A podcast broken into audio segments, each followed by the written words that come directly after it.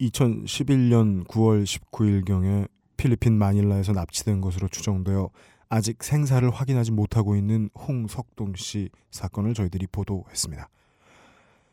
홍석동 씨의 부친이신 홍봉의 씨가 아들을 찾아 헤맨 지 15개월 만인 2012년 12월 31일 오후 8시경에 충북 청주 용암동의 한 야산에서 가족에게 미안하고 마지막까지 아들의 생사를 확인해달라는 유서를 남기신 채로 스스로 목숨을 끊었습니다.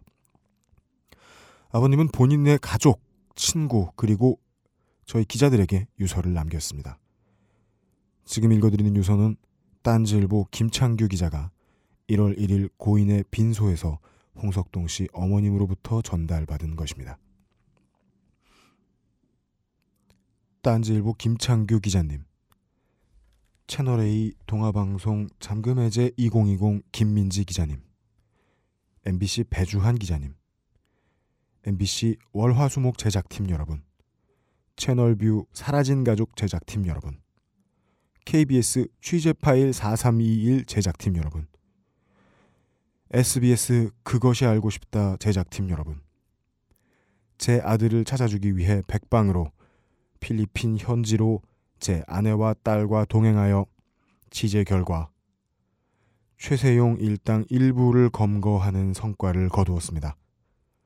앞으로도 제 아들의 생사를 알 때까지 계속 추적하여 최세용의 검거 및 제 아들 홍석동의 생사를 확인하여 주시기를 부탁드립니다.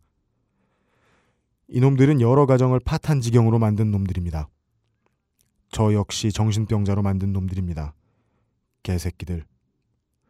각 언론사마다 방송, 신문 할 것 없이 관심을 가져주시기 바랍니다. 유서의 내용은 여기까지입니다. 드릴 말씀이 없습니다.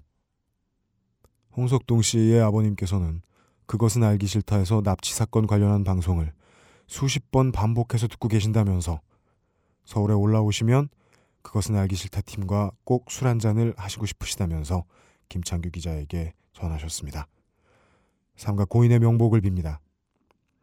정부와 외교통상부의 절실한 반성과 개선이 필요할 때입니다. 어, 홍석동 씨 아버님 정말 죄송합니다. 더 잘할 수 있었다고 생각합니다. 하지만 끝내지 말아달라는 부탁을 남기고 가셔서 다행히 저희들이 아직 할 수 있는 일이 있군요. 앞으로 홍석동 씨의 소재를 파악할 때까지 이 문제에 있어서 정의를 밝혀낼 때까지 저희들은 할 수 있는 모든 것을 다 하도록 하겠습니다. 죄송합니다.